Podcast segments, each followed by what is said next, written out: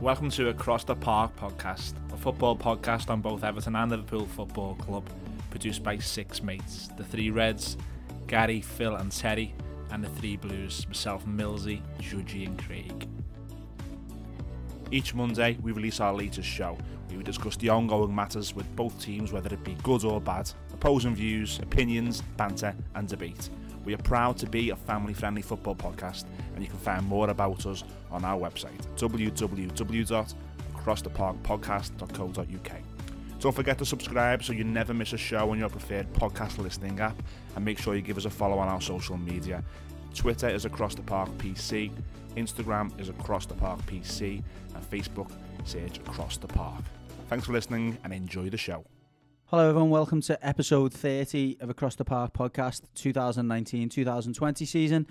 It's 2v1 tonight, two reds against one blue. Uh, unfortunately, Craig um, has family commitments tonight, um, so he, he's not available. So it was two, two, two reds against one blue. Myself, Judgy, representing the Blues, Gary and Terry representing the Reds. Uh, we've got quite a few games to uh, review and a, a, couple of games to preview this weekend. So the first, we'll be firstly looking back at Liverpool's away game against Atletico Madrid. Madrid, sorry, the first leg of the last 16 Champions League. I'm amazed you said away game then, not away defeat. No, well, I was going to come to your only chance to say co- defeat gonna- all season. I was going to come to defeat in a minute. I, don't, don't worry, I'll make up for that. um, we'll then be looking at Everton's 3 2 defeat against Arsenal. I'm, I'm used to saying that. Uh, at Liverpool's last gasp, well, last gap, last gasp, the turnaround against West Ham uh, last night. So we're now recording on a, a Tuesday, of course, on, unlike usually a Monday. Um, We've got quite a few uh, questions that we're going to tie into the, the review of those games that have come in from listeners over the over the course of the week, and then we've got a small section where we'll be going through our our eleven, so our Premier League eleven. But the rules are we're only allowed to pick one player from each team. So Gary's extremely excited about doing that. He just said, "Can we just skip all the games and go straight to this team?" So neither of us, none of us know which players we picked in that team. So that that should be one to get everyone thinking, and, and, and one for you all to have a little go of when you whether you're in the car or in your work or you're at home when you're listening. Uh, we'll then be looking forward to Liverpool's trip to Watford Saturday at five thirty before Everton's home game against Manchester United on Sunday at two pm. So plenty to cover in this episode, and hopefully you can all get through it, and it, hopefully it doesn't take too long, and it doesn't take up all your week, and you don't manage to get through it. So we're going to aim for an hour. Let, let's go for it. So we're going to start with um, Atletico Madrid last week. Um, we previewed it as being on paper one of the toughest sides that you could have faced at this stage in the Champions League, albeit a team that's been slightly out of form. I think it's fair to fair to say that you faced the Atletico Madrid of old, didn't you, last week? Yeah, and I, I think, as you say, we said last week, it, it, it's exactly what we expected from them. You know, we, we didn't expect them to control the ball or come out and try and attack us from minute one, but you know, they they done they, they defended the way, as you say, the Atletico Madrid of old have done under Simeone and tried to get what they could in, terms of counter attacks, set set pieces, set plays, and you know, fair play to them, it worked, but. Uh, I'm not disappointed that we performed because I I thought we done really well. You know, we controlled the ball really well. It was just the, the, the sort of final pass, the final third where we, we sort of lacked. But that was again down to them their defence being really well organised and well drilled, and they, they they knew what they were coming up against and, and done well to, to counter it. Yeah, I mean, I think it was one of them. As you say, we, we talked about it before. You know, when we previewed the game, that it was it was always going to be a tough tough place to go um, and, and, take all, all three points. It wasn't that like you know neither of us thought Liverpool weren't good enough to do that. It's just as you say, you know, traditionally they've always been a very tough opponent to, to break down under Simeone. They're a very sort of ultra pragmatic team, aren't they? they? They squeeze every last little drop out of you know all the gamesmanship, all the sort of you know the nasty side of the game. They're good at shutting things down, and I think if if they could have writ, written the script beforehand, they would have said an early goal in the first minute or two, and then completely just shut, you know, stop Liverpool from playing. And that's how it played out. You know, it it it, it, it wasn't an ideal start for us. I don't. I, I think they flew out the traps a little bit, Atletico, in the fir- uh, from the first whistle, which unsettled us a little touch because we weren't expecting it. But I think they were up for it. You know, as you say, they, they've been in poor form. I think they were a little bit sort of, you know, felt a little bit hurt that they were getting no, maybe no credit a little bit, you know, in, in terms of Liverpool world champions are coming and all this sort of stuff. So they flew out the traps and it did unsettle us. And then they get that early goal and it puts us right on the back foot and they get to do what they do best. And from that point on, you know, it turns out to be a really tough night's work. I- I know you said Gary that you weren't exactly disappointed with your performance, and, and Terry, you've almost confirmed confirmed the same. Do you think they outworked you?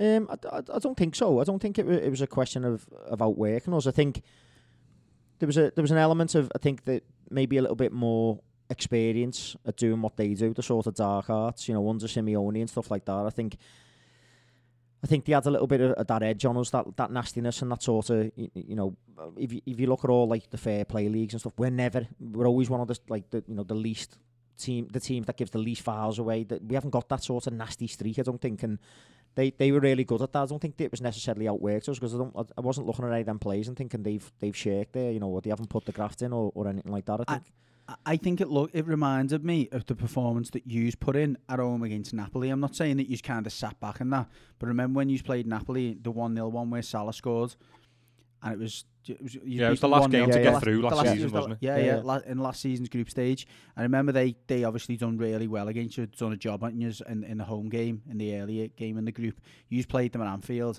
and I remember thinking that night that you the main difference was you outworked them and you really got in the faces. And I wouldn't say you bullied them, but you just looked like you wanted that bit more. I think the one player for me, what having watched the whole game, that epitomised their performance, but I actually thought he was he was outstanding on the night was Thomas Partey for them. I thought yeah, he was. Yeah. he was up and down. He had the engine. And I, I looked at your midfield, and even though your midfields, all three of them have got that type of game in them, I don't think they they seem to match him yard for yard. You know, like I just don't think it was a case of us having to do that. It was more of a case of we, we had the ball Yeah. loads, we were knocking it round in midfield. They had to do all that work to counter what we were doing, and then mm. their game plan was to try and hit us on the counter attack. So Yeah, th- so that that's how they worked. He had to do that because that was his orders from his boss.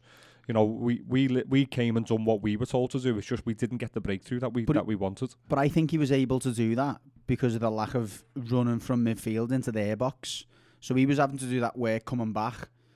But he was only ever chasing your forwards. And look uh, you look at the three midfielders there Fabinho, Henderson, Wijnaldum. I know you bought Oxlade-Chamberlain on later on. I don't feel as though you ever really caused them problems or they may feel problems by really getting in the box. And because Dunno, that away goal's really Henderson important, had a couple of couple of opportunities, whereas on another night they go in. I, I, I think it's a, it, I think there's an element of fair comment in it and that it, it possibly took us a bit too long to react to the fact that there was a lot of sort of space through that middle that wasn't getting exploited. You know, Mm. in terms of, and we've identified it several times. You know, with when we're up against them teams who away from home in the Champions League and stuff, where y- you you sometimes just need that little bit more through the middle that we don't sort of have when you've got a Fabinho, Wijnaldum, Henderson sort of three. That's where you start saying Oxlade-Chamberlain comes into it. Yeah, and that's where I think we were maybe slow to react to that, you know, to sort of really identify because you could see it, you know, there was space and there was there was potential to do something there, and we've seen it in previous games, haven't we, Man U and stuff like that, where we, we we seem to be slow to sort of like say, well, there's a, a glaring error, you know, in the setup of this team, the way that they've set up.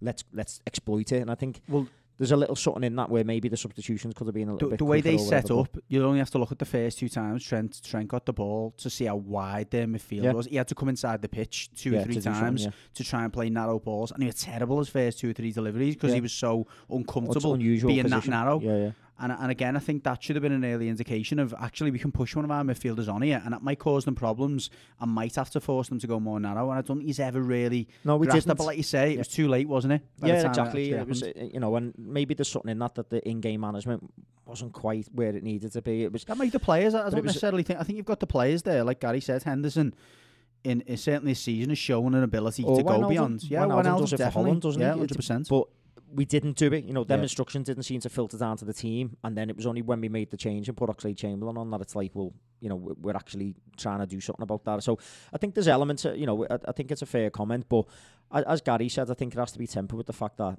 we were the team in possession most of the game. You know, if you look at them, num- the numbers. Eh, it, it's on them to work hard to shut us down because we're using the ball and w- making the ball work. It, it wasn't on us to sort of go and hair around the pitch and so it, it, it's a tough one to say that they outworked us, but they were certainly aggressive, you know, and, and, and done what, what their instructions were from Simeone, and it was a bit of a masterclass from them. Uh, but as I say, I don't know whether they would have been able to do that as effectively if they hadn't got that early goal, because all of a sudden it's a nil-nil, and Do you know what I mean? It's it's a completely different proposition for them, isn't it? It's, it's horrible that the goal was, was the way it was as Yeah, well. it was wasn't like the cards sloppy open one. or broke us down or anything like that. It no, but as a- I say, they started very quick off the first Yeah, whistle, they which I don't think we expected they'd do that. You know what I mean? But it was almost a free for them, wasn't it? You know, like nothing's expect not that nothing's expected of them, but they were in poor form and, and you know they've been playing midfielders up front and all that sort of stuff. So I think they've thought, right, well, these will be expecting us to be really pragmatic and sitting back. Let's just fly at them. And I did think we were a little bit unnerved by it. You know, we looked a little bit ropey. The shape was a little bit rocky, and then they got an early corner, and there's the goal. So I think that set the game. You know, the the, the way that the game was going to be played, it was going to be attack v defence. And on the night, you know, they, they were up to it, and that's what they've done. And and, and you know, they're a very experienced team at doing that in the Champions League, aren't they? So it's it's just one of them things. But it, it is only half time, so I don't think we, we need to, to be uh, panicked too much about it. Yeah, I think honest. that's that's an important point. That Yeah. again, it is only half time. The way we are in Europe, it, you know, we've said it before. We'll say it again. I'm sure it, we don't do it the easy way, mm. and it's it's one of them that they've sort of give Klopp his team talk before the game now Yeah. as well with the way they've reacted since it. You know, Simeone's come out and s- saying the atmosphere won't bother them. the is it the- chairman the came out and said come it's an said- old ground that's not Yeah. fit for purpose. And, and, and the way the players were all celebrating in the Yeah, training yeah. the next day and things like that. It's You, you only have you only have to hear these two stats to know that this tie isn't over. Since the start of last season, Liverpool have lost six of their ten away games in the Champions League, having only won four. No side's lost more away games in the competition in this time, level with with with one other team. Atletico Madrid remain unbeaten in 13 home games in the Champions League, so it shouldn't really be a surprising result, should it? no, that's It, what I it mean. was always going to hinge on the second leg, and, Yeah, and if yeah. you can do what he's have done previously in the Champions League, then it should be enough, shouldn't it? It should be enough, and and you know, I, I I would like to see us, you know, be a little bit more aggressive and not not too sort of Soft.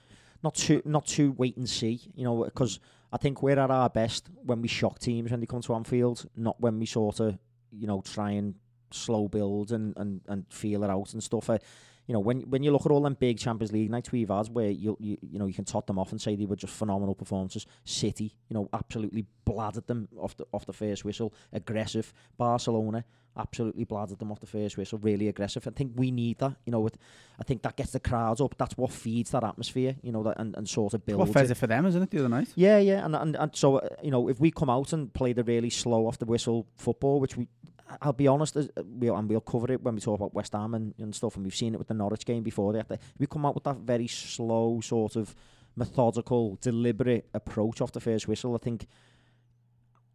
I don't think that's the way, you know, to, to really make the Anfield factor count against this Atletico team. I think we really do need to be aggressive and angry and, and get raw at them and and we'll, we'll see see what happens, I suppose. But it was a tough night's work, and but it's not the end of the world. It's not the worst result, and you know, as as I say, I I fully expect that. You know, at Anfield, we can certainly get the business done.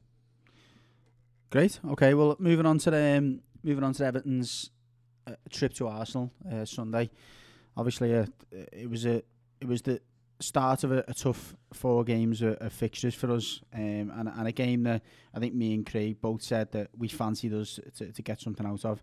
It started really well for us. Um, I had you down for a win myself in the predictions. I got proper Everton again. Just Tied well on- on that one. To be fair, uh, I think we got Everton and Liverpool. I think there was no, there was no the first time I think I've seen that no one got a correct uh, scoreline Yeah. uh, between both games. They Yeah. were, you know, they were, they were probably higher scoring games. Certainly, the Liverpool game was a higher scoring game from West Ham side than we were expecting. But I mean, it shouldn't be a surprise really that that game was was that we shared five goals with Arsenal because neither of us uh, great at the back and.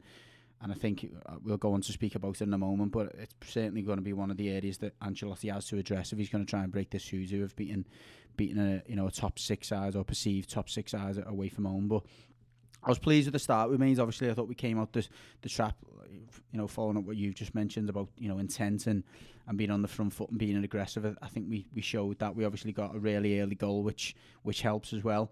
Um, after that, I thought we, you know, again, we I thought we controlled the, the, the, the possession fairly well. They they got chances, or they, you know, they, they were they were they were quick on the break with the likes of Pepe and Nketiah and obviously Aubameyang. They, they were always going to cause that threat. And the one thing I was a little bit, I I don't think they really got right, uh, whether it was Ancelotti or whether it was the way that the players executed it. Was I thought that the line was far too high. Mm. I think it's fine to go and press high up the pitch, but once the team advance out of their defensive third, I thought that that line should have dropped deeper a little bit quicker. Particularly with someone like Aubameyang Well, Sidibe, on that. What I mean? Got exposed at Anfield in that position, playing Mm. right back against against Mane, and again it shows he, he, he struggles playing in a back four. I think he, even though in, on that particular night at Anfield he was playing as a wing back because your wingers were playing so high and the full backs were playing so high, he ended up in that full back position. And he's shown again the the goal where Aubameyang gets in behind to score the second one. He, he's you know he's two or three yards behind the centre back, which is unforgivable, really. Um, or is it that the centre backs haven't dropped quick enough? But really, as a full back, you're looking right across the line. You shouldn't be you shouldn't be deep in your centre back. No, no. Uh, that, so that that was that was the second goal. But the Nketiah one, uh, it was. It, we were- we were unfortunate well, for them just- to just- lose Kolasinac. Just before you go on that, when you say uh, Sidibe's been caught behind the line, is this is that a little bit of a symptom of a defensive line that's still lacking a leader? You know, when sort of No, no, no, no. I wouldn't. I don't think. I think that's fair to say because as a fullback, that's your. It, if you look at the two centre backs, they're both level. They're both they're both standing there, and as a centre back, you Yeah, can't. you I can mean, see right across the line as a fullback, so you should be you should be able to see it and get out. But still, you, you want someone running that line, don't you? Screaming at them. Yeah, you do, but you watch how quickly that ball goes into midfield and goes in behind. If Mm. that if that back four was jagged and all over the place, you go, well, yeah, there's clearly no organisation there. But. I, I think he was the he was the odd one out there. Yeah. You know, the other the other the two centre backs are there. Leighton Baines is five yards in front of his centre backs, and obviously a suitable width of the pitch considering where the ball was. Sidibe's really wide, so there's a big gap between him and the centre back, and he's too deep. So No, fair that that was the second goal. I th- to be honest, I haven't got too much complaints about the first goal. It was a brilliant goal by Sa- uh, ball by Saka yeah, he's he's outstanding for me. And I said it in in the group to use. I think it, you know, in our WhatsApp group, I'd be, I think Gareth Southgate would be foolish not to look at him for the Euros because as an attacking fullback, if you're going against a teammate, because you you're going to have a game in the Euros or a couple of games where you play, maybe playing not fodder, but a team that you'd Yeah, yeah, yeah. to go and go on the front foot. And if you've got Trent Alexander on on, on one side. And um, and Saka on the other side as attacking fullbacks, I don't, I don't think they come much better than that. His ball for Nketiah was unbelievable. yeah. He looks like a real prospect, doesn't he? You know, Yeah, like, he's, he- he's got great feet. He's got, a good serious delivery. numbers since he's come into the Arsenal team. Yeah, his assists are, are phenomenal. I mean, he's he's a wing. He's, again, like like Trent, he's he's got the ability to go and play on the wing comfortably or go and play further up the pitch. But you know, he's operating from fullback. So, I I mean, it, it's disappointing because the ball comes over. Um, I think it's it comes over Mina and, and really should do better from that near post position. But once it beats him, it, it's a, it's a good header from Nketiah. And again, I think it's a goal that I- I'm not, I haven't got as many complaints with as I have that second goal from, from Aubameyang. But we showed a bit of character to get back into the game be, before half time.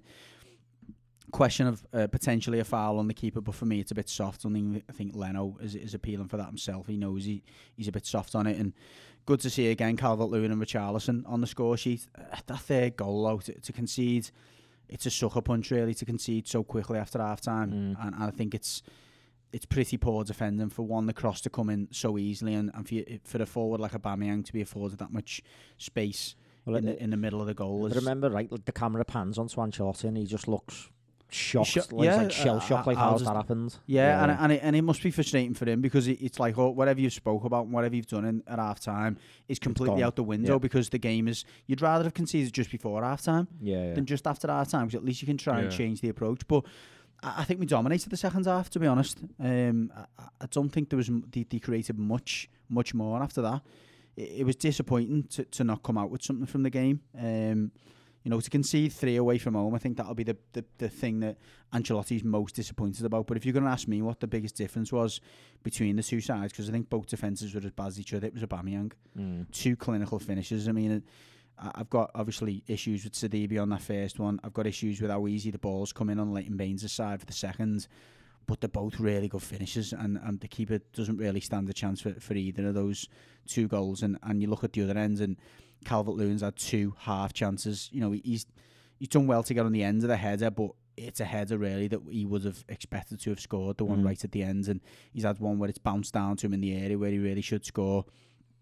I, I, I was disappointed that we didn't take anything from it, and I felt as though we, we deserved something from it. We I think we approached the game in a much more positive manner than we have done previously against the, the perceived top six clubs, albeit going into the game, obviously Arsenal were in 11th place. But again, they're- a team at, at home when they've got all their players fit and, you know, when they're firing, that you know they are one of the best sides in the league uh, from a firepower perspective. Um, so I was I was pleased with the fact that we went and, and tried to go toe to toe with them and and and really we should have got something out of the game and, and, and could have done it on another day really.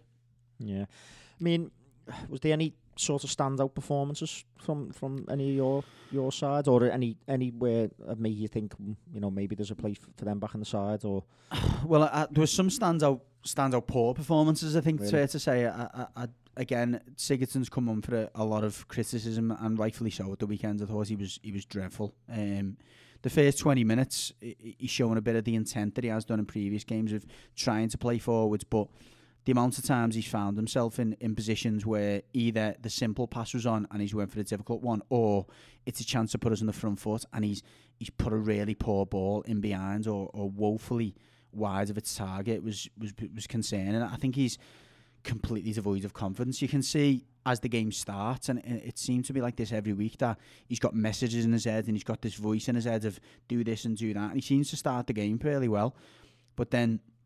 Come 20 minutes, half an hour in, he's made a couple of mistakes. He just goes back to either being ridiculously negative or just poor with his Yeah. execution. But whatever's happening, if you've got a player who's who's expected to put us on the front foot and he's playing with such li- such you know a lack of confidence, I don't think it's good for anyone. And Andre Gomes come on, who by all accounts has been out for three months, and, and just you know it's showing him how it was done, and he can't be, he comes to be miles off the pace yeah, in terms of his sharpness, but he, he was afforded, you know, the same amount of space and, and found himself in similar positions to Sigurdsson, but he found he found his distribution target. was a lot Yeah, better, wasn't it? His distribution was better, and, and it we looked a much better team when he come on the pitch. To be fair, because the you know our players, our attacking players, were able to take up positions early. Our fullbacks were were, were happy to get further on the pitch because they knew they, they were going to get found by the centre midfielders.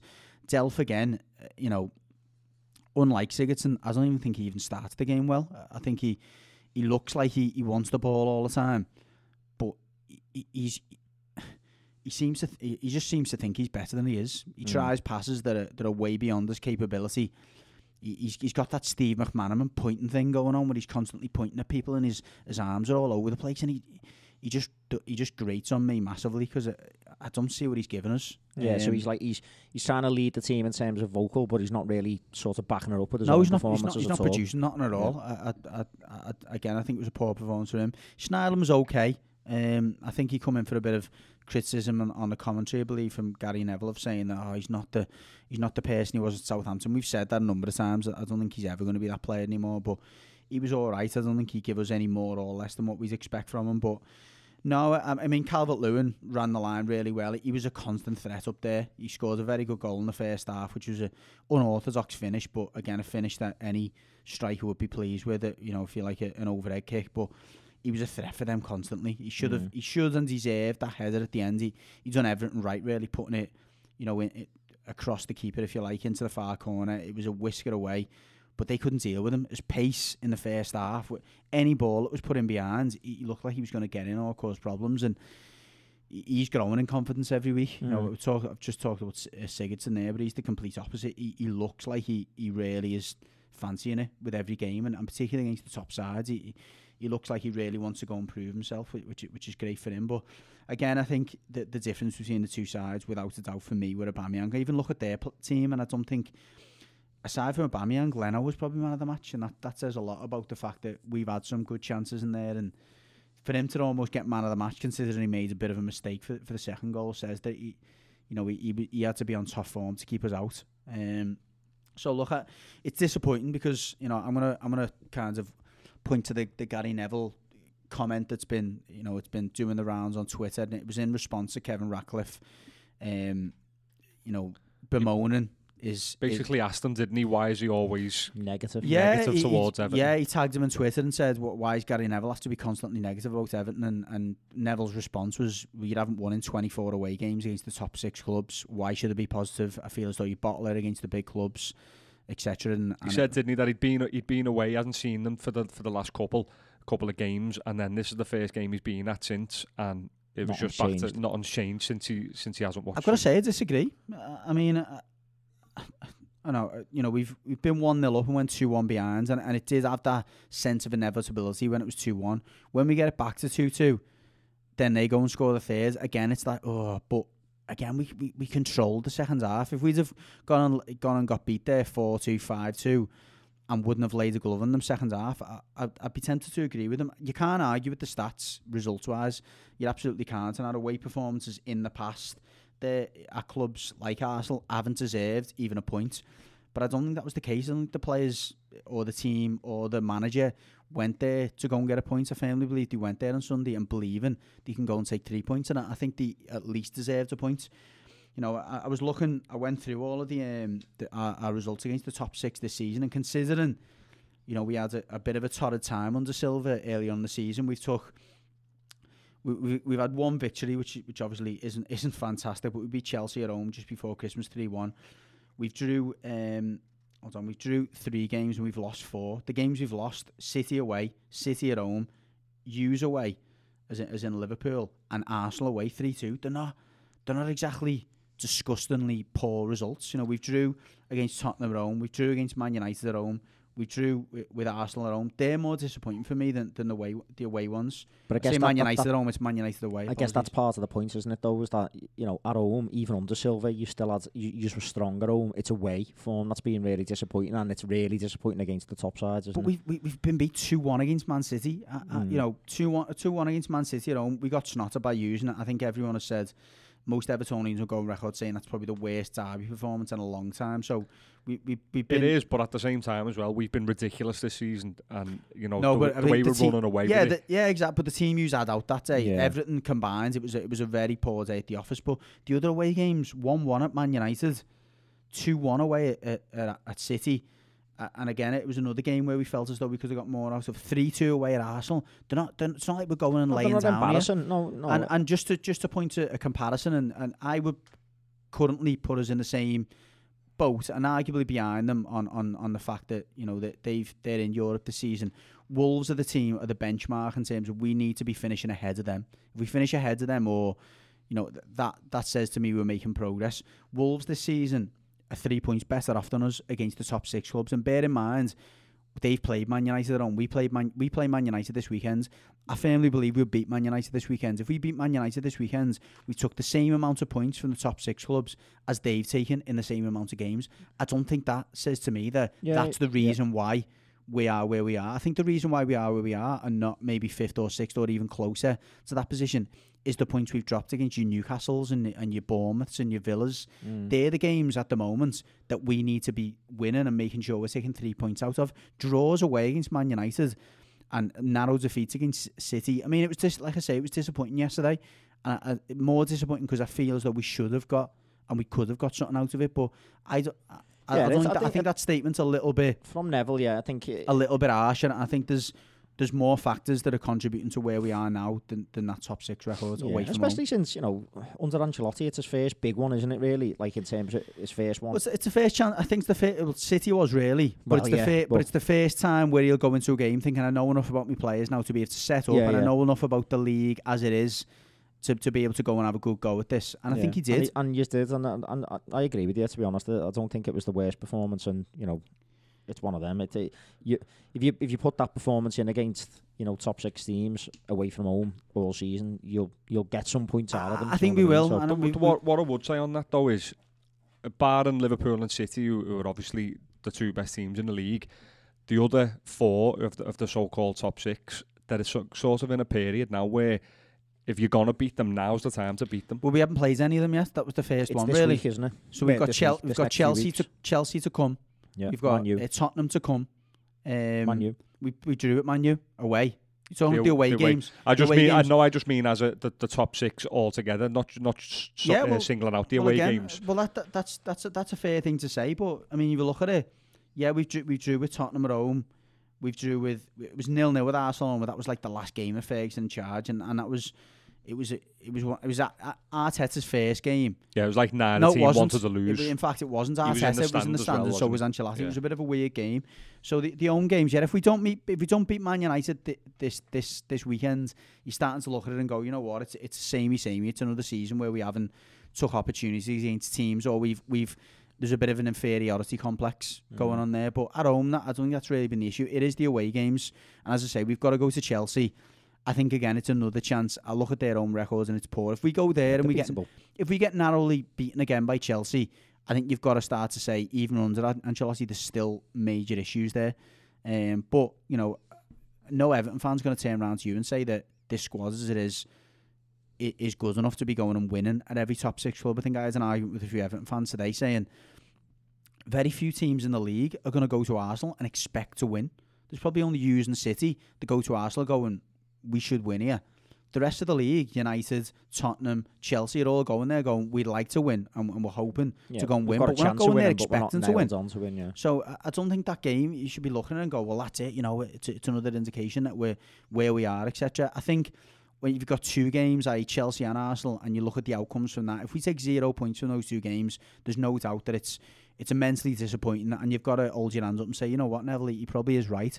But I think I think it was a little bit, It's a bit like you say, presumptuous, isn't it? it Bit is too- too early on, early. on in Ancelotti's reign, and he even comparing it to the to you know our records compared with other teams that are around that area, Mm. um, considering it's away games as well. So, yeah, I, I, I think that comment was was was, was really important to, to reflect on because we, we did put it on our, our Instagram today, and we got a lot of comments. You know, both sides of the coin. Some some people agreeing with the comments, some people not agreeing with it for different reasons. But that's where I stand in it. I do see the merit in it. You can't argue with the stats, but I think it's very early in in uh, Ancelotti's tenure, and and certainly in this, you know, in this new era, if you like, to, to be to be able to, you know, taint him with the same the same brush.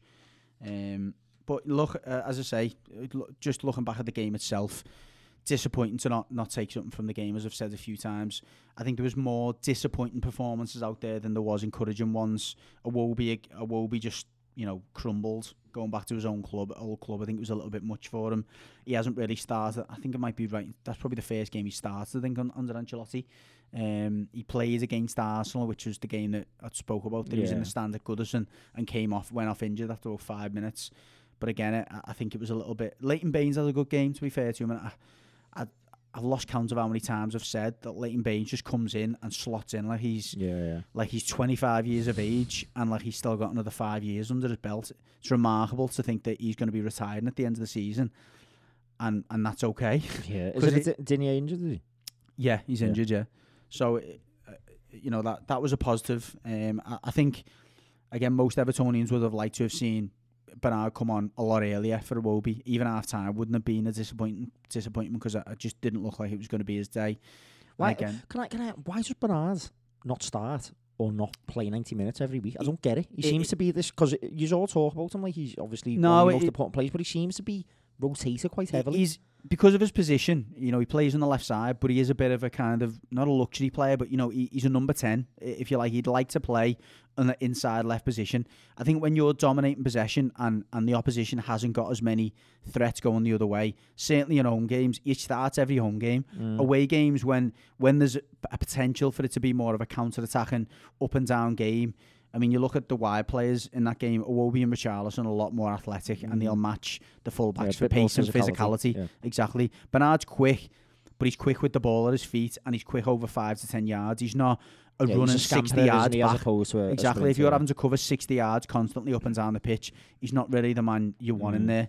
fair. Um, I think he you probably compare him, although he's not as stocky like a Shaqiri. Do you know what I mean? It, although Shaqiri can cover the ground, he's still more of a scamperer, isn't he? You know, Yeah, he- yeah, you're not yeah. going to rely on him to do the doggies up and down the up and down the wing. So that for me is the reason, and and he's shown that already. And even in games when we are on top, he'll bring him off after an hour if he feels as though the opposition are going to start to get a bit a more bit more of a foothold. yeah. So uh, uh, for me, that's the reason. Look, I can't can't speak for Ancelotti, but that seems to be the trend under all of the managers. If we've got a, an away uh, away game against the team that have maybe got fullbacks and wide players that are going to push our fullbacks, he will tend to go with a, or the managers will tend to go with a more athletic Mm. and physical player on, on that side. Good but one. yeah, so so uh, again, um, looking forward to this weekend, and hopefully we can- we can start to improve that, that top six record. On the other end of the coin, we had, we had a game at Anfield where it was a you know again yourselves playing against the team, another team that I'm assuming without looking at the records have struggled against the top six, but have struggled against most teams this season, and that was David Moyes' West Ham. Um, obviously, the notable absence going into the game was, was no Jordan Henderson, which will be missing for three weeks. Before we look at the the scoreline as a whole, as a whole, and, and probably leaning towards a question that's coming from our listeners, one of our listeners. Do you think Henderson was a big miss last night? Yeah, it, there's no so. two ways about it. It uh, it just it was glaringly obvious what, what he brings to the team, and it's I, I, I don't really know how to how to talk about the game. It was just a proper weird game. I didn't. I, it was like it weren't Liverpool. Like so often we come on this on a Monday and, and we say, yeah, you know, it was the same old, same old. We we haven't got much to say because it was the same same performance as it is every other week. But this time I'm I'm struggling f- to talk about it for the complete opposite reason. I, I just I just don't know what what I was watching. yeah, I, th- I think you could. I mean, looking at the lineup first and foremost, I, I think you you know he was a massive miss Henderson, and it wasn't just a miss in terms of his his intensity that he brings in his play. You know the way that he, he, he can control that midfield and get around and and do bits in there. It was almost his organisational Yeah, you know, capacity as yeah. well as leadership. He's always telling people where to be, and you know if someone's not quite on it, he's, he's barking orders at them and stuff. And we missed that massively last night. I mean, I was looking at our midfield, and I'll be honest, I was made up that Keita came in, even though he had a poor game against Norwich. And uh, you know, I've been advocating for him to like get opportunities because I think I want him, I want him to do well. I want him to sort it. Well, I think a, a lot of Liverpool fans are like that because you, you see on Twitter quite often, as, as well, as soon as Henderson's news come out that he's out for three weeks, most people's Keita, yeah. reaction was, well, Naby Keita needs to show why we've signed him and he needs to step up. And But he had a poor game against Norwich, so it was like, you know, but I thought, here's West Ham. It's a team that should be made for him. You know, they're going to be sitting back against us. But, Like, they didn't quite do that, but I think we let them sort of not do that. But before kick-off, you're thinking they're going to be a team. You watched how they played against City, you know, really, really deep. I think they played 30 passes in City's half in that game when they played them. You're thinking you want someone who's going to be able to pick that ball from the midfield and drive with it, you know, move it forwards, which is what he- is supposedly able to bring. And, and we've seen him do it, but I'll be honest, uh, you know, we'll we'll talk about him separately, but I- I think seeing him on the pitch for an hour shows how, how important Henderson is because it was absolutely night and day. You know, the the, the caliber of that midfield. I thought without him in there organising it, I don't know whether it's a, a case that Fabinho or Wijnaldum didn't step up and, and, and be the sort of midfield generals. There was just seemed to be a lack of talking, you know, a lack of sort of responsibility, a lack of shape. It was, far too open that midfield without Henderson in there, and I, think you could you could see how big a miss he was. yeah, th- there's nothing really, nothing really more you can add to that because you're spot on. It, it's it, it's a bit worrying because you don't want to you don't want your midfield to rely on him being being that important. You want to be able to to I know I know we still got the three points, but we we've done it really really difficultly and. You know, you, you don't want to have to rely on him to, to be there to be able to go out and walk victories and, and easily get victories. You you want to be able to, if you need to, rest them. I, I think Milner not being there is a yeah, big miss. that's what I was going to say. You know, I think he probably would have came in or he- he'd have at least shored it up at some point of the game when when we needed them to. Um, so I think I think him going out the same time as Henderson's is is a big big uh, big miss. Well, we look at. I- think Klopp said that a few times, hasn't he? That he, that he likes to have either Milner or Henderson on the pitch at one time for the, for those reasons, the leadership qualities and, and, and obviously the ability to galvanise the team. Do you think that has an impact on you know the tracking of runners and stuff like that? Because that looked a little bit. Yeah, and that's what I'm saying. That that's where Henderson gives you that. He's always barking orders. You know, he's always telling people don't don't don't switch off. You know, look at him. He's going there. He's shouting. He's he's, he's- he's literally organising everyone, and And he does a lot of and he tracking. does it himself. You know what I mean? He, he doesn't. He's not just a talk. He's talking about He Delph before. from it, yeah. He's also you know puts that work rate in Yeah. himself, and that means he expects it from everyone, and no one can can complain because it's like, well, I'm doing it, so you're doing it, sort of thing. You'd So- almost think that Fornals wouldn't have been afforded that type of space No, in the I- middle I of the area. think I mean, we'll go on to the the, fir- the West Ham's first goal. I mean, again, we talk about the organisation. Diop's got into a, a position that you don't really tend to see many players afforded in the, in the Liverpool area. Wh- What do you put that down to? I mean, people look. There was there was the commentator looking at Alisson. I personally think it's a good header. To be honest, he's he's got a hand on it, but it just wasn't a strong enough hand. Yeah, yeah. I th- I, um, he also gets a little nudge. You know, Mm. uh, we mentioned it on the instant match reaction. My dad pointed out. I didn't see it because where I sit, it was No, difficult it's to not. Saying see. nudge, he doesn't. He, he he's, there's a fella standing in front of him, and he pushes off. Yeah, him, I watched he? it back. He done it on every corner. I watched it back Mm. this morning when when I got up, and he every corner, as you say, Judge, he he's got. Is it, I think it's Antonio. is Yeah, it? And he, on ju- it. he just pushes him him. away, doesn't But he? he's he's pushing Antonio away every corner, and Yeah, he's done it on that But one. your goalkeeper shouldn't be having to push No, players out s- the way. someone should be someone covering should that, be yeah. looking No, after to- his goalkeeper. No, I, I I agree. To, but, but to be fair, Antonio weren't like He should wasn't- stand on his ground. yeah, toes. fair He enough, stand but- his ground. But yeah. either way, you know what I mean. It's it's causing the goalkeeper Yeah. to. It's to be honest, he focus on the probably he probably ball, should have done it? better. I'm not I'm not like digging him out or not. And he, Yeah, I don't think it was an appalling effort or not, and it's not like you know some clanger or not. But yeah, arguably he could have done better. But But, by his own standards, he, he set his own standards, and by then he, he probably should have done better. But He, he sort of, I don't know, it was like it, it,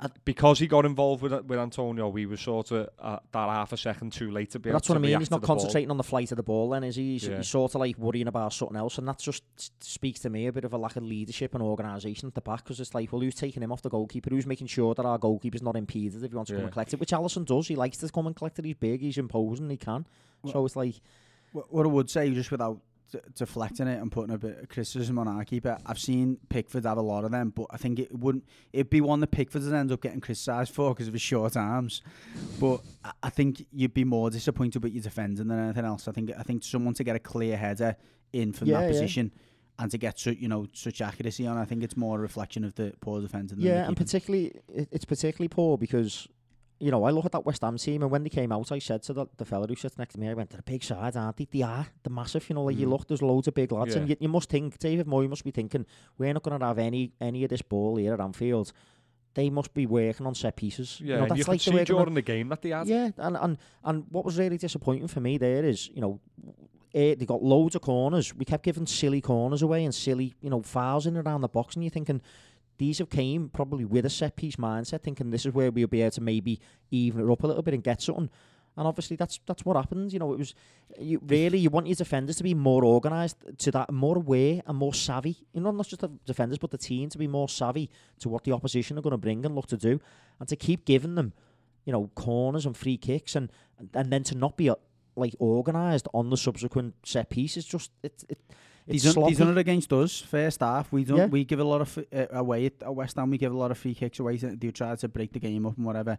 And Diop scores against us almost in, in identical fashion. And, that, and that's the thing that that to me is just sort of a little bit of the team switching off or a, just a lack of diligence. You know, just sort of like preparation, really. Yeah, and, and, and it's unusual for, for for us to say that about this Liverpool team because they seem to always have the answer, you know, which obviously they have had the answer in terms of getting the points, but to see a sloppy goal get conceded against Atletico Madrid on a set piece, to then see sloppy goals get conceded against West Ham on set pieces, it's just like, oh, come on. Well, mentioning the word sloppy, I think that's got to be attributed more to Fabianski for the for the two, first two goals you scored. I mean, the, that that header from Wijnaldum compared to Diop's is a bit more of like a flick, isn't it? Yeah, yeah. Uh, compared to the Listen, ops, more of a bullet, and it, you know it's a great cross. Don't get me wrong, and, and Wijnaldum absolutely got into a really cross, yeah, wasn't it? unbelievable, and he, I mean, it just you run out of um, words to describe the, the service that he provides as a right back. But you know, it's you know Wijnaldum's got into a position which I think it's fair to say you've all said and everyone said that he should be in more often. Yeah. Um, but you know, it's, it's a good header, and you know, you've got he's got he's back in the game.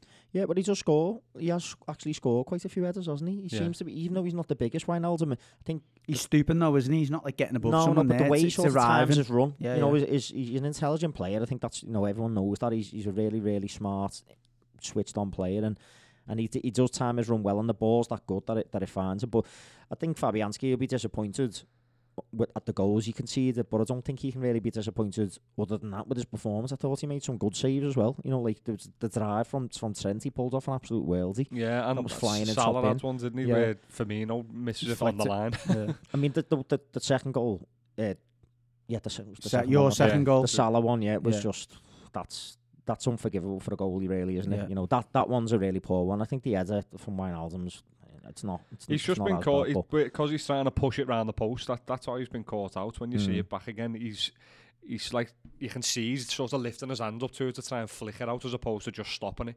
And Mm. that because he because he's mistimed that, that's how it's got past him.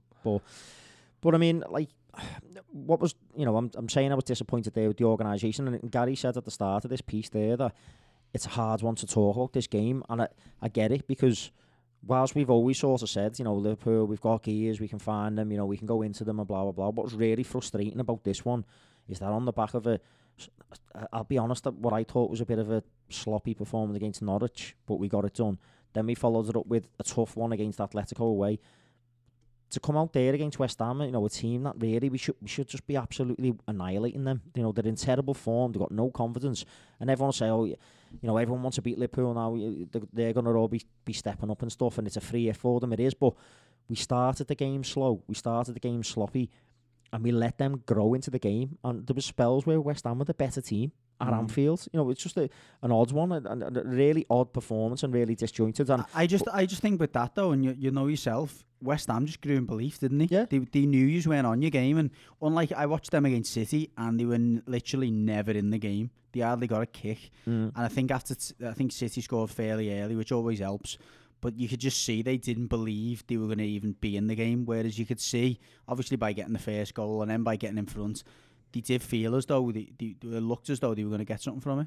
yeah, and that, but What, what I would say though is, I, I said it to you before we started recording. It, we're never going to get through a whole season where you're outstanding every week and you do your job every single week. We we've had we've had all right. I know we we weren't we stunk the gaff out a little bit against Norwich and you know Atletico have done a job on it, but we weren't poor in that game. no against Atletico we weren't. Yeah, and you know this game it's, it's one of them where you're glad to get out with the three points and you forget about it as soon as possible and you try and just get back to your, your normal way of hopefully what what you've got to hope is this week in training now they just don't even dwell on that game But the, they put it down to we've had an off day. Let's just get past it. Let's get back to basics in the, in training. Let's up our tempo a bit more for the next game and take it to to Yeah, it? Watford away well, from and, home. and listen, we've got to you've got to temper everything that gets said because, as you say, we haven't lost a league game, so we can't be too disappointed. You know, when we've got the points there, but I think I see in the stats as if 14 games we've won by one goal this season. It's just like I, I, I don't want us to be in a position where I mean, obviously the, the league looks like you know it's it, it it's as good as done. So you know, four more games, but what what's frustrating is it's just like it, it's that always reacting to either going behind or needing a goal, you know, and I, I just I hate it sometimes. It's like Yeah, it's it's some obviously it is. It's Occa- frustrating. occasionally, it's it's uncomfortable to watch because there is only that one goal in and things. But how often over the seasons have you said about teams? It's because of how many games they win by the one goal. I how, know, how many listen, times did Chelsea used to win one 0 I'm not. I, know, but as a fan watching it, I know them te- them players on that pitch can play better, and and you know and that's the frustrating thing is that watching that last night, there's very few players who, who I can say came out with, you know, a good performance, and some of them I think came out with terrible, you know, performances. Keita for me, I am at the point where we talked about this on the pod the other week. And I'm not like want to, you know, be overly reactionary or nothing like that. I want, I've, I've said I wanted him to play, and I think he's got the goods. But I'm watching him, and I'm watching a player that I think, well, what are you doing to further your Liverpool career and make yourself a, mainstay of this team? Because when you're getting given opportunities, you show zero intensity, you show zero work rate. Klopp fumed at him. Did you see him roaring at him on the line? I didn't when he- notice to be He honest. wouldn't no. He didn't track back. There was a point where I think it was their second goal. Just in the build up, one of their fellas runs at Keita and he just stands still and he literally just runs past him. And Keita's made no attempt to play the ball. It's like it can't be that easy to go past someone who's playing centre mid for Liverpool. I'm watching him and thinking, what are you actually doing? What are you bringing Well, to we, this we team? did say, didn't we? I think it was Judge who put the question to us the other week, and we said, if it, how long, how long basically do you give him? And I, I think my answer was, if he if he gets the rest of the season in the team or is in and around the team, he doesn't get injured again, and he continues along these lines of these performances, then I think it's a case of you're probably going to have to cut your losses and see who you can get into to do the job you're expected him to do. But you know, Um, uh, the thing, what It's- frustrates me is everyone comes on. You, you, you know, if you go on social media or whatever, like you, you, after after Twitter was absolutely killing him, and then you get loads of people look at his stats. It's like, look at his stats. Yeah, he completed passes. The passes he completed were proper crab ones. You know, like nothing. And oh, he's won the ball back. It's, anyone with eyes, I don't care what you say, them statistics cannot mask what was an absolutely horrible performance. Yeah, but it, it's it's one of them, innit? We've been guilty of it ourselves over the season where he, he's one of them players where he had that much expectation and, and people were that excited about him coming in that they, they're willing him to do well more than anything else. So you, they do sort of get away with a bit more when people have got that sort of affiliation with them, that sort of affection towards them. They get away with more than what some, maybe some other players would. And I think he's he's a player who's in that sort of mould at the minute. People are wanting him to do well, so they're giving him a bit more leeway than, than he probably deserves or, or should get. I, So that that's where you're seeing that you've got the the probably the pragmatic half who are, who are slating him, who are saying he, he's not performing, he's not doing well. But then you've got that other half who have sort of they've talked to him a bit, they want him to do well, so they're giving him that bit of Do you, know, extra do you know he's starting to remind me of it in in that sense, the way you're describing it with the fans, and, and it's it's very similar because the, the fees relative to what you've got to spend and we've got to spend, you know, are not far off. Davy Klaassen, we got Davy Klaassen in from Aj- Ajax captain. I know he, you know he's come from the Dutch league compared to the German league, but by all accounts, played the player that I think he was, he was in the Europa League team of the season. Mm. got to the Europa League final with Ajax, scored like 15 goals from midfield in, in the league, scored six goals or something in the Europa League. Everyone's thinking this is the player we need yeah. And you could see very early he just didn't wasn't fit enough. in. Just, yeah. he just didn't fit in. Well, wasn't whether you call it not good enough, doesn't fit in, whatever it was, it just wasn't right. And I think Unsworth obviously was caretaker manager. He wouldn't even have him in the squad. Um, Mm. Allardyce come in, come in, wouldn't even have a look at him. You know, when you got, and and eventually he's been shipped on, shipped on in the summer. But he was becoming a bit of a, almost a bit of a cult hero behind the scenes because people are going, well, just play him. He must be good. Give him a chance. Give him a run of the team. But then The, the, the thing, the- the, and I, I take the point. I think it's probably yeah. It, you know, it there is an element of that. Like you sort of, as Gary said, you want him to do well because you you've seen what he's done previously, and you think there's got to be. and a there's that player in there. enthusiasm because he's got that enthusiasm, even though it's not. But he sometimes hasn't. no, but you know what I mean. It's like it's, he's busy, isn't he? He, look, No. he looks exciting But when that's he's what on I the ball. Yeah, I and, know and what you mean. was like that. He, he'd like he looked like he's running around, but he's not really doing the work that he should be doing. The thing is, I'm not watching. I, I, I- he might be all right like that. Keita It might come alive when he gets the ball at his feet. His off the ball work, I think, is terrible. You know, compared Mm. to everyone else in that midfield, there's there's players there who absolutely kill themselves in that midfield, and he doesn't. And now if he was mustard going forward, like sort of, you know, every pass he played found its man. He was going past plays and getting assists and scoring goals.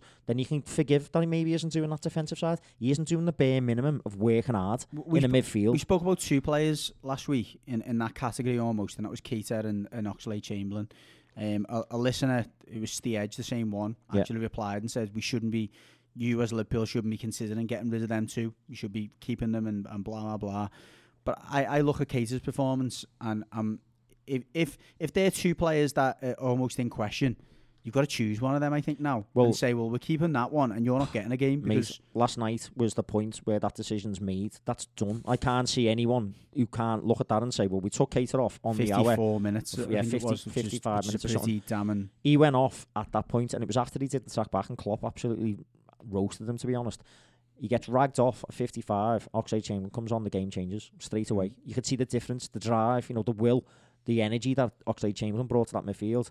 He hit a shot straight away, right, from quite a range, but it was close. You know, it was like Mm. sort of the crowd Intent. it yeah. turned the crowd yeah. because up to that point, it was a, it, that. I'll be honest, Anfield was it was a weird atmosphere last night. It was like Yeah. sort of a bit edgy and like a bit not really up for it. I don't know if it was because it was bitterly cold. It was a Monday night. It was just a weird sort of one and couldn't get up for it. But it was weird until he came on, and then it was almost when we went, you know, when we've gone behind, it was it almost felt like the crowd turned it into a Champions League night because all of a sudden he came alive and it was like come on.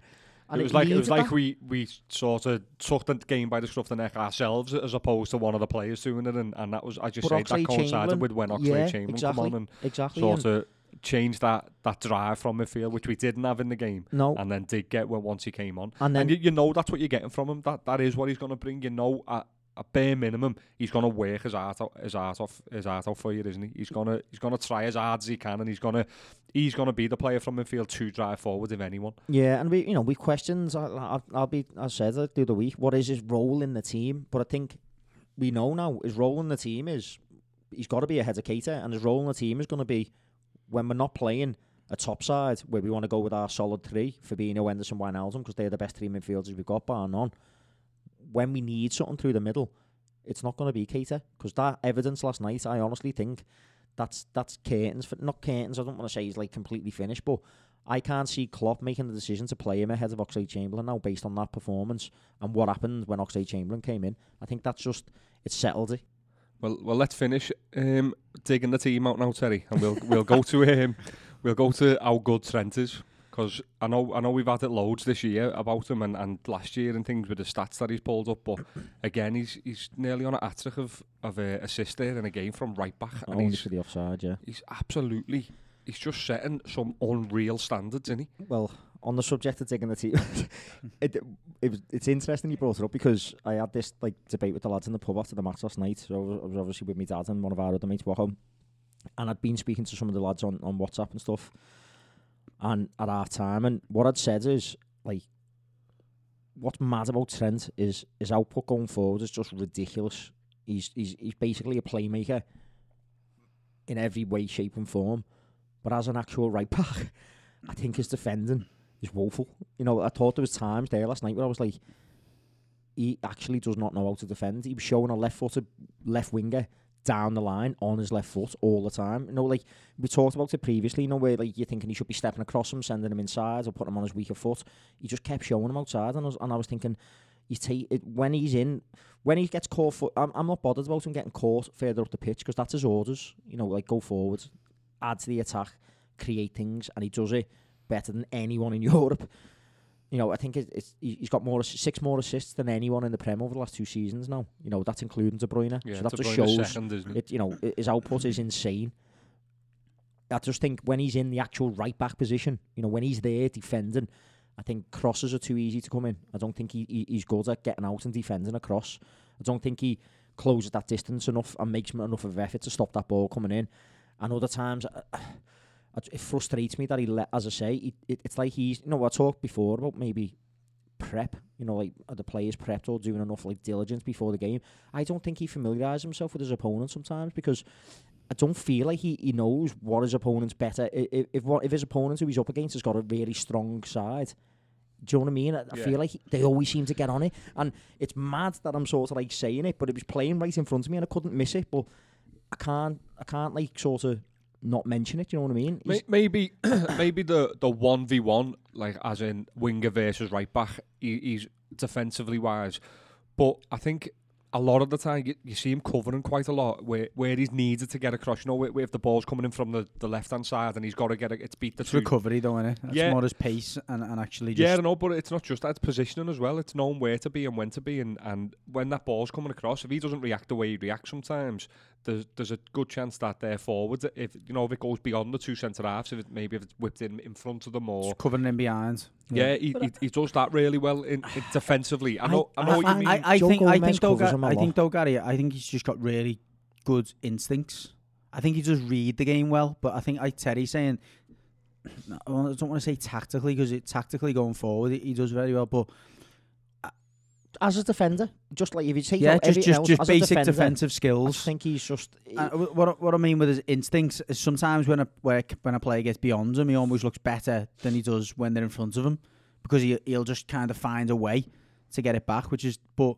Yeah, I know what you mean. I I think he, he, he sometimes makes defending look more difficult than it is. and, and uh, it's mad because you know because there's I think I've just got to get over it like uh, I'm watching it I'm thinking "Oh," and obviously it doesn't really cost us a lot of goals because you know we're so sort of tight at the back and stuff but I look at it and he's literally to my mind he's a playmaker that plays right back and that's it Well, he's you know not a right back he's 19, I know and I think that's I think that's just got to be a consequence of what you're getting here.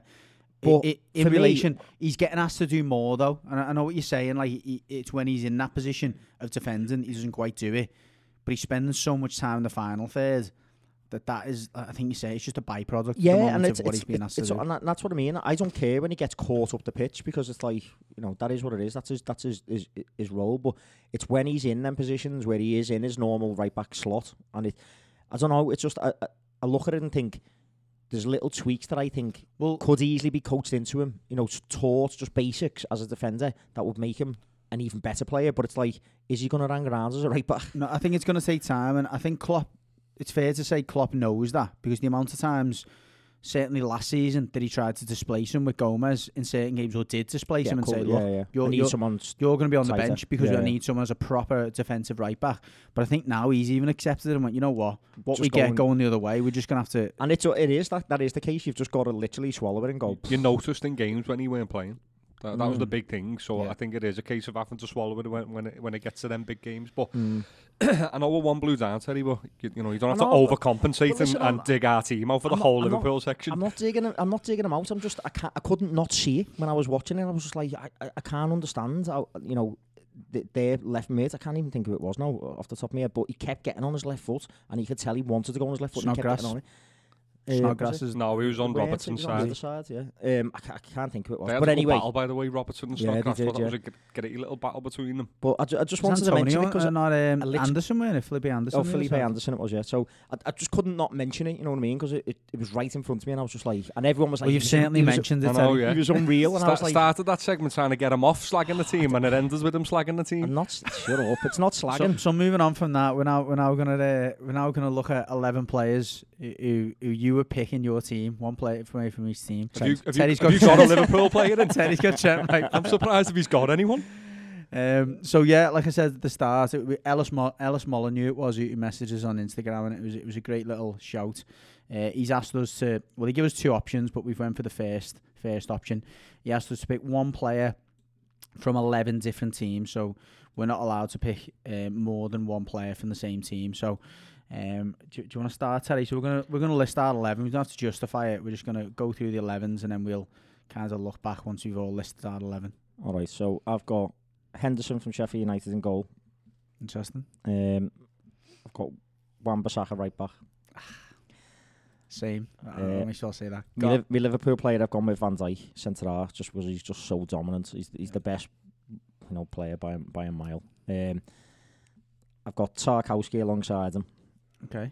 Uh, Van Arnold, left back. Grealish, De Bruyne, and Mason Mount in the middle. And then. Is it tackling that? Yeah. Anyone going to tackle in that midfield? Listen, Aubameyang, Vardy, and Ings up front. Fair play. Gary? Right, I've gone Pope in goal, Van Aanholt, Suyunku, Cody, and Arons ah. as my back four. Decent. De Bruyne, Grealish, and Kante as my ah, midfield. Uh, no, Kante, good show. Can't argue the balance there. Yeah. There. and Aubameyang, Mane, and Ings. Nice. Um, I'll go with Schmeichel in goal. I, I, lo- I think he's the th- he's the third best goalie, probably possibly even the second this season because Ederson hasn't pulled up trees. But I'll go with Schmeichel. Wan-Bissaka right back, Mings and Ake centre back, just Mm. absolute beasts. Um, Robertson left back.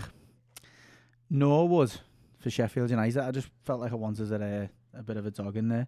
Neves, De Bruyne, and then the front three: Willian, Aubameyang, and Richarlison. Mm. Interesting. I'll bail Mount. I forgot about Kante. I'll put him in for mine. instead of Mount. I completely forgot about him, and I That thought the that's the only one from Chelsea I can think. No, you, I think you looked through the teams from the weekend, didn't you? And obviously, Yeah, he wasn't Kante's it, yeah. injured. at That was the one where I sat in and went, oh, yeah, remember him? Yeah. I forgot about No, him. that, that's a fair one. I'll, I'm disposing of Mount. Unlucky lad, you're out. Kante's going in that middle. Yeah. But yeah, interesting that. And again, send us send us yours if you want on Instagram or social media. Al- but- although that section has been quite quick that we've gone over it, it weren't that quick picking No, the it teams. was Oh, no, we because- were all sat here for 15, 20 minutes before we started recording. But it's that pick one, only one from each team, isn't it? And then you've got 20 teams, but it's like, oh, how, how'd you get this I'd, one fi- in? I'd finished my team, and I thought Arnold Van Aanholt was a great shout. I would have put Van Aanholt in. That would have allowed me to get a Liverpool player in higher up the pitch. Probably take Willian out for for a Mane, but you live and you learn. Mm. Um, we only had we, we give ourselves 15 minutes to do it. So again, if you're in work or you're in the car, or well, not in the car, 'cause you don't want to be writing while you're in the car. But um, if you're in work or at home, if you got a chance, write down your 11, take a picture of it, tag us on Instagram or, or Twitter or whatever, and again, should be a good little uh, good little exercise for us. So we're going to move on to um, Liverpool's home game against Watford um, on Saturday at 5:30. Uh, inter- interesting one in, in that you played Watford when Nigel Pearson first took over. It's fair to say that the bubbles burst a little bit, or the honeymoon period's over for Pearson and for Watford, and, and they've been dragged back into that now. Um, how, how do you see that going on on Saturday night? We can't really expect anything other than a Liverpool win. Obviously, I mean, you know, as as I always say, any it doesn't matter where we go, where we're playing, more we should be more than capable of getting all three points out of the game. So I'm not expecting anything other than that. They did give us a sterner test and I think people are expecting, though. You know, as you say, when Pearson came in and, and, and he came to Anfield, it wasn't as easy a game as as I think everyone was thinking because they were in really poor form. You know, be, before that. Um, what you get with from Watford's they've got big, big players, you know, powerful, it's particularly around the midfield area. They've got in Deeney, someone who is a bit of a battering ram, you know what I mean? But he, he didn't get any joy out of the first game at Anfield, did he, at all? He was No. literally in in the pocket, weren't he, of the Van Dijk. I can't look at it in any other way than, than thinking we're getting all three points. Yeah, you've got you've got to expect the three points. I think I think most people will be th- will be expecting the Bill to come away with the three points. I think what we want to see from the game is uh, back to normal performance. We want want to see the Liverpool of what we know and what we've seen for the whole of the season, as opposed to the team that ends up against West Ham. And um, you know, I think that'll be the, the main focus for us. I know the, the three points are the main thing at the end of the day. So we didn't put a performance and it came away with three points. You know, you couldn't grumble, but at the same time, you especially with Atletico Madrid second leg coming up, you wanna you wanna see the team now making sure these performances are, are, are at a high level and they maintain that going into the going into that game because there's make no mistake about it, we've got to be at our best to make sure we get through that game. So it's it's a perfect chance to, to make sure we get back to the, the high performance level. And you know, I, I'm not saying we need to come flying out the blocks because that, that's No. not going to be needed, is it? But you know, you, you you just don't want it to be another having to come, as you were saying earlier on, having to come from behind and and you'd like it to be a bit more comfortable. And R five, we've had a few drinks in the day, and you want to be able to just sit back, enjoy the game, and, and not have to think. You know, it, it was a bit of a harder than it needed to be. Yeah. In terms of in, in terms of just lineup, say, Terry, you started your piece by saying about, you know, they're a big side. Was it surprise you to know that they've only scored one goal from set pieces this season? yeah, would you?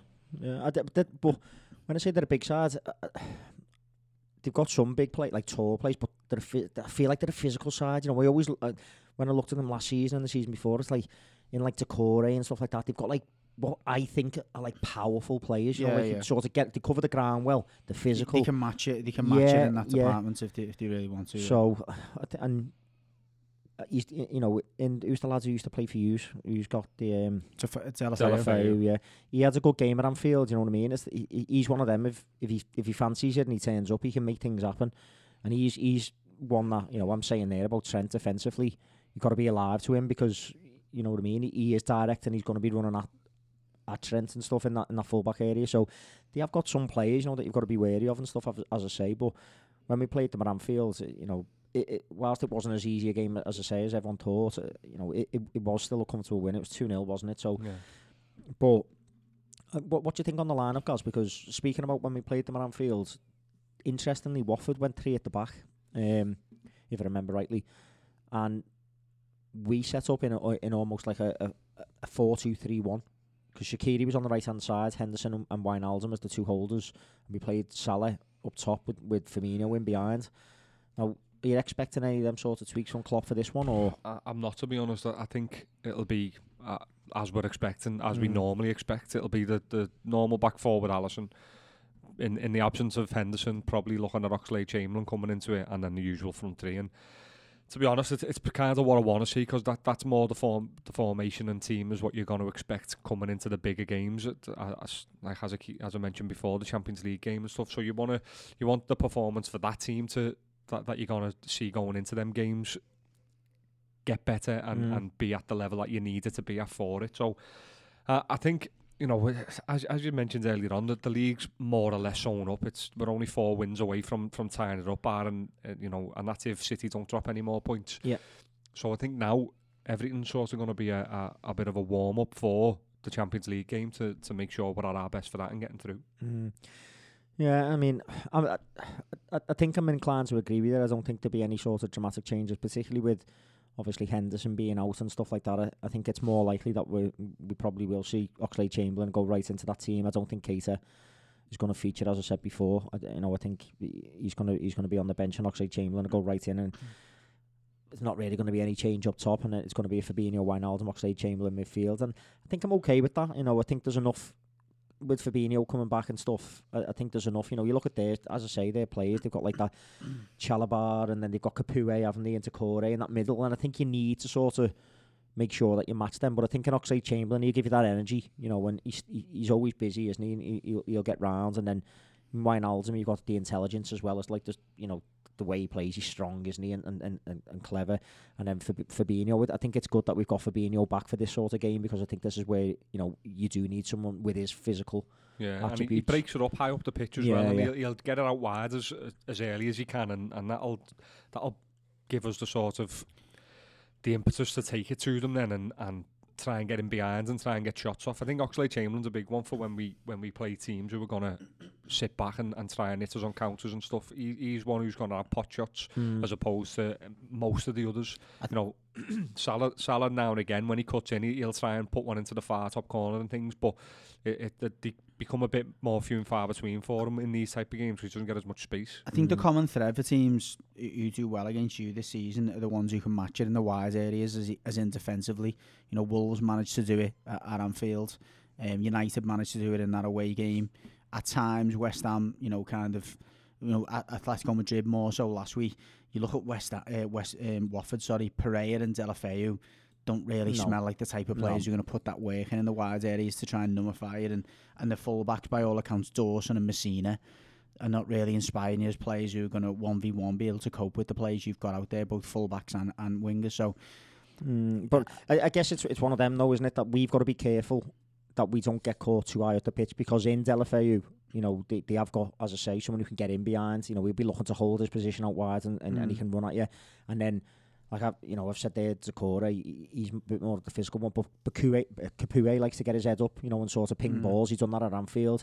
It might, you might even see Will Hughes come back into their team. At, like, at, you know, it, he, he plays at the weekend He against plays against yeah, yeah. yeah. So if, if if he's playing, he's got that ability to find them balls over the top as well. So, Uh, you know, it's one of them. Uh, I, I don't want to sort of over overthink it No, and make just things to be like- wary of. Yeah, there's things to be wary you of, know, but fully expect fully us to expect get us the to, job to done, get yeah. the job done and take all three points. And as Gary said, you know, with, it'll, it'll be three games away. Then I just want it to be a little bit more comfortable than what we've seen against Norwich um, and and what we see in there against West Ham because I'm sick of sort of going through the ringer to watch us win by one late.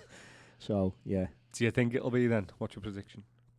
Um, I'm gonna say Liverpool um, three 0 Yeah, I, I'm going for 3 0 myself, and I've got Phil's earlier on. He's gone for 2.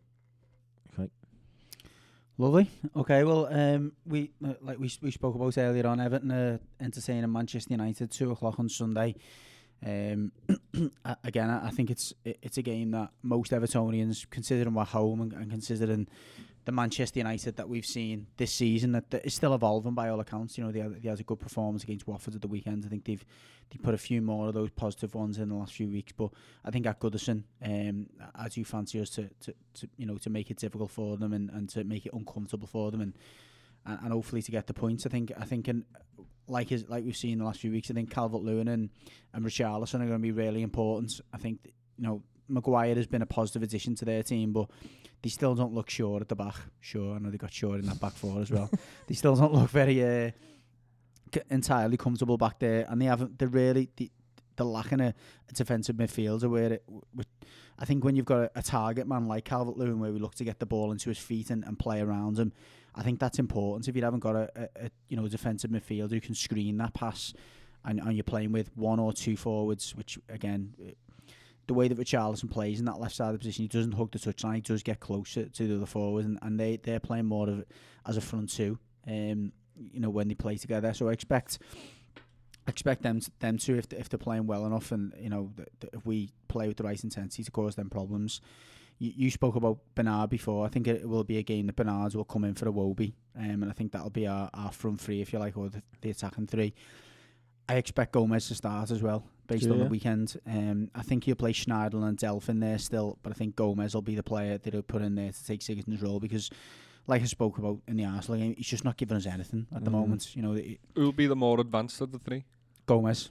I think I think for the reason I don't think it that's going to necessarily be the way forwards long term. I think he'll want Gomez to be that pivot and be the player that you know we play out from the back with in between the centre backs if you like. But now that he's not quite while, while he's in the physical condition he's in, he's just come back from an injury. I think playing him more advanced might allow him, you know, less running. Do you know what I mean? And, and might mean that we can get an hour out of him safely. Um, and I think it might looking at their midfield, I think it'll cause them more problems than being higher up the pitch as well. Mm. How do you expect you to approach the game? Because obviously, you know, Man U are sort of set up, aren't they, to, to, to counter. counter attack. Now, yeah. use it at home, and I sort of feel like you should be taking the game to Man U because they're very beatable. You know what I mean? Yeah. And you're in good form. Yeah.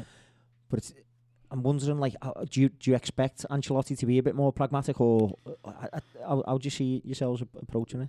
Um, I, I don't think I, I, I say that, but we did it against Arsenal. I don't think he, he tends to play that high up the pitch anyway. He, he's But not. you were away against Arsenal. I know, but even at home, we haven't we haven't went and gone on the half plays on the halfway line. It was in, and that's why I said I was really surprised by that the way he plays, and I think I honestly do think, like you like you're alluding to there, I think if we try and play in the halfway line, it's only going to be a, going to be to our detriment Mm. because Martial, uh, Greenwood, if he plays, or you know, the, Dan James, they are players you like to play off the shoulder Yeah, and, yeah. and are more comfortable getting in behind. They're all very quick. I, th- I think, yeah, I think, I think it's going to be a case of us. Uh, I think we might play more direct at the weekend, not you know long ball, but looking to try and get the ball quickly into the forwards, play off them, expose off the the- fact that they haven't got defensively solid midfielders. Mm. McTominay, I don't think is, st- is still not back in the team yet. Um, you know, Fernandes will, will probably play. I, I don't think it's going to be a great game for Fernandes to come into because although he plays against Watford, it was a, it was a, it was a much slower pace against them because they were at home and he dominated more of the ball. I expect us to win that that midfield battle in there, and I think provided, like I say, we don't play too high up the pitch, I, I, I can't see where they're going to cause us. It sounds. Ri- I don't mean to be disrespectful because it, it's certainly that you know on merit and on paper they're probably still a better side than us, but I don't think the the players they've got and the system they play in, I don't. It doesn't really fill me. Doesn't fear. present you with too many problems, does it? it? It's it's like if you're alert to the fact that they are counter attacking, you don't really see them playing through You're in the middle. No, know what I I, mean, I think the one player I honestly believe, uh, despite the fact that he doesn't get much press, is world class on his day. Is Anthony Martial. I think he's got the ability if he plays on, on that left hand side to come in on his right and put one in the top corner. He's quick enough. He's he's got good feet to beat a man. He's shown against Chelsea as well. He can get on the end of things. He's starting to look, and I think he's got all the attributes to be a, a top striker. Anthony Martial, and, and I think never quite put it all together. Well, the- for well, uh, while, yeah, and I- and I think he's another player who, who- a little bit similar to Mane. I don't think he, he ever really comes alive unless he's the main man. You know, when Salah's out for use and Yeah, Mane yeah. seems to go onto another level, he's done that a little bit while Rashford's been out for them. Mm. Um, and and he is a player that, although he doesn't get a lot of respect from people, I understand because his form is patchy and he, he's never really took you know took the the the. the, that reputation he's got by, by the scruff of the neck, but uh, he's a He's a player. that- dangerous player, isn't he? Who, who, who do you expect to be playing right back? Sidibe or is it I think for Coleman, I think it's a game for Coleman. I think Mm. uh, whenever I've said this before, whenever there's a, a player in the opposition who is, is, is you know is going to present issues from a one v one perspective, it tends to be Coleman who gets the nod. And I think, Mm. like you say, I think they do possess a lot of their threat down the inside channels, um, and because of that reason, Coleman is someone who, who's more comfortable tucking in.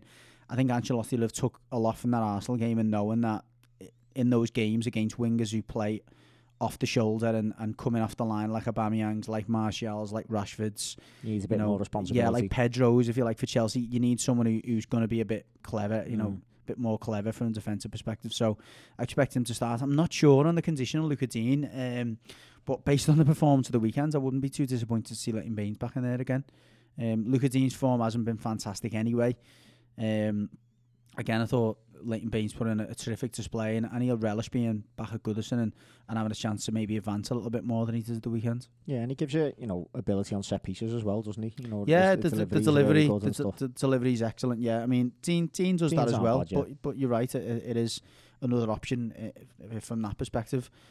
So yeah, I expect us to go with, with, with those two as the fullbacks. I think Mina and, and Holgate are, are shoe-ins at, at centre back. I don't think Mina had, he, you know, he, he was probably a fault partly for the first goal at, at um, at Arsenal on Sunday, but again, I thought Holgate had a, a fairly solid game again. And he, he's he's continued to grow into that position. Mm.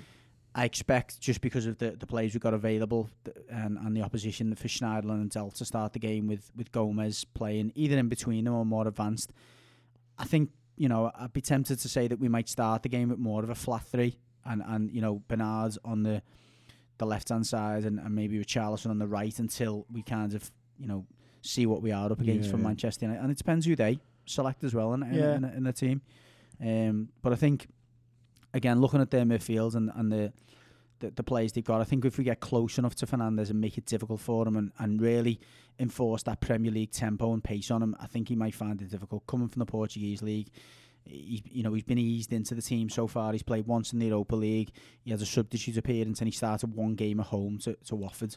It's just whether it's, I guess it's just whether Schneiderlin and, and Delph are the two to sort of Yeah, really yeah, put no, that, that energy about him. Yeah, that's it. I don't know. I mean, again, I, I, said it a couple of weeks ago, and, and he he was almost true to form a little bit against Arsenal. Schneiderlin does look like he's got a little bit more energy about him at the moment, and the thing with Schneiderlin, whether he whether he's on it, as in he, he's gonna he's willing to roll the sleeves up and work hard, or whether he's not. He has got a little bit of a sly kick in him, and a, you know a little bit of the, the darker arts in, in, in his locker. So I think he might be the player who, this, who, who almost Ancelotti sacrifices and go just you know what, just go and stay close to him, make it Mm. difficult for him. Um, I, I haven't got any belief in Delph doing anything to be honest, but I know that he's going to start the game because um, you know, I, I don't think we've got a great deal of options in there um, until you know Gomez is fully fit and until maybe Sigurdsson finds some form if, if he's still got that that in him, uh, and maybe Davis tries to.